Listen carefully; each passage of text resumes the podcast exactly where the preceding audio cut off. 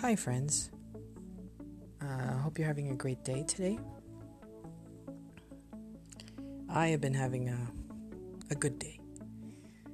Uh, mostly a day of a lot of reading and thinking and writing. And one of the subjects in my head that I've been really wondering about is uh, freedom. That's a big word, freedom. And it's a very important one, especially now. Uh, bear with me as I discuss this here. Recently, I posted um, something on Facebook about this very question What good is our liberty when we don't have breath and life? I ask this because certain countries in the world have taken it upon themselves to give up or take certain freedoms of people in order to keep them alive. And in other countries, there was no way you could take that freedom from others just to keep them alive. So there's that fine, fine line between being free and being alive. I my my best friend commented on that post and you know she made a really excellent point that many people come to Western parts of the world to escape tyranny um, and be free. I mean, if you're not free, what are you? So it's a bit of a deeper question. And, and she went on and said, um, shouldn't really be one or the other, but a balance of freedom and life. Yeah, and I get that. And I wonder what you think out there, my dear listener.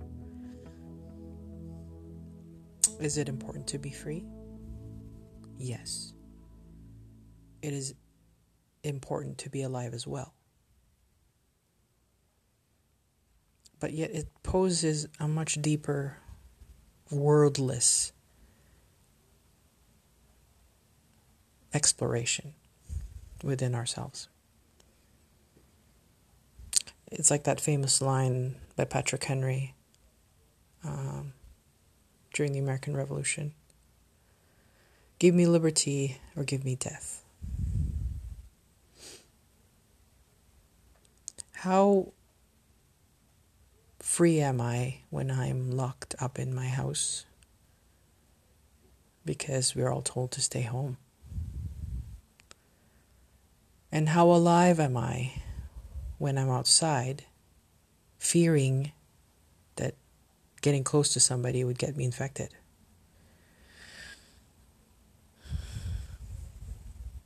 Where is the consciousness of the collective? Some psychologists would say. Where are where is our head and where is our heart in this matter? So I pose that to you. It's a dirty question, really. And I think it needs a lot of reflection, a lot of seeking inside and a lot of quiet um, to appreciate what we do have. And we do have both.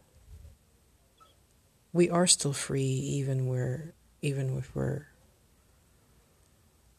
on a deathbed. And we are still living a life even within four walls. It doesn't look the same as before because this is the new normal. And so what? Anyway, I am reflecting on this as the days go by, and I hope you find some meaning in asking those questions. Again, thanks for listening. This is my dirty laundry.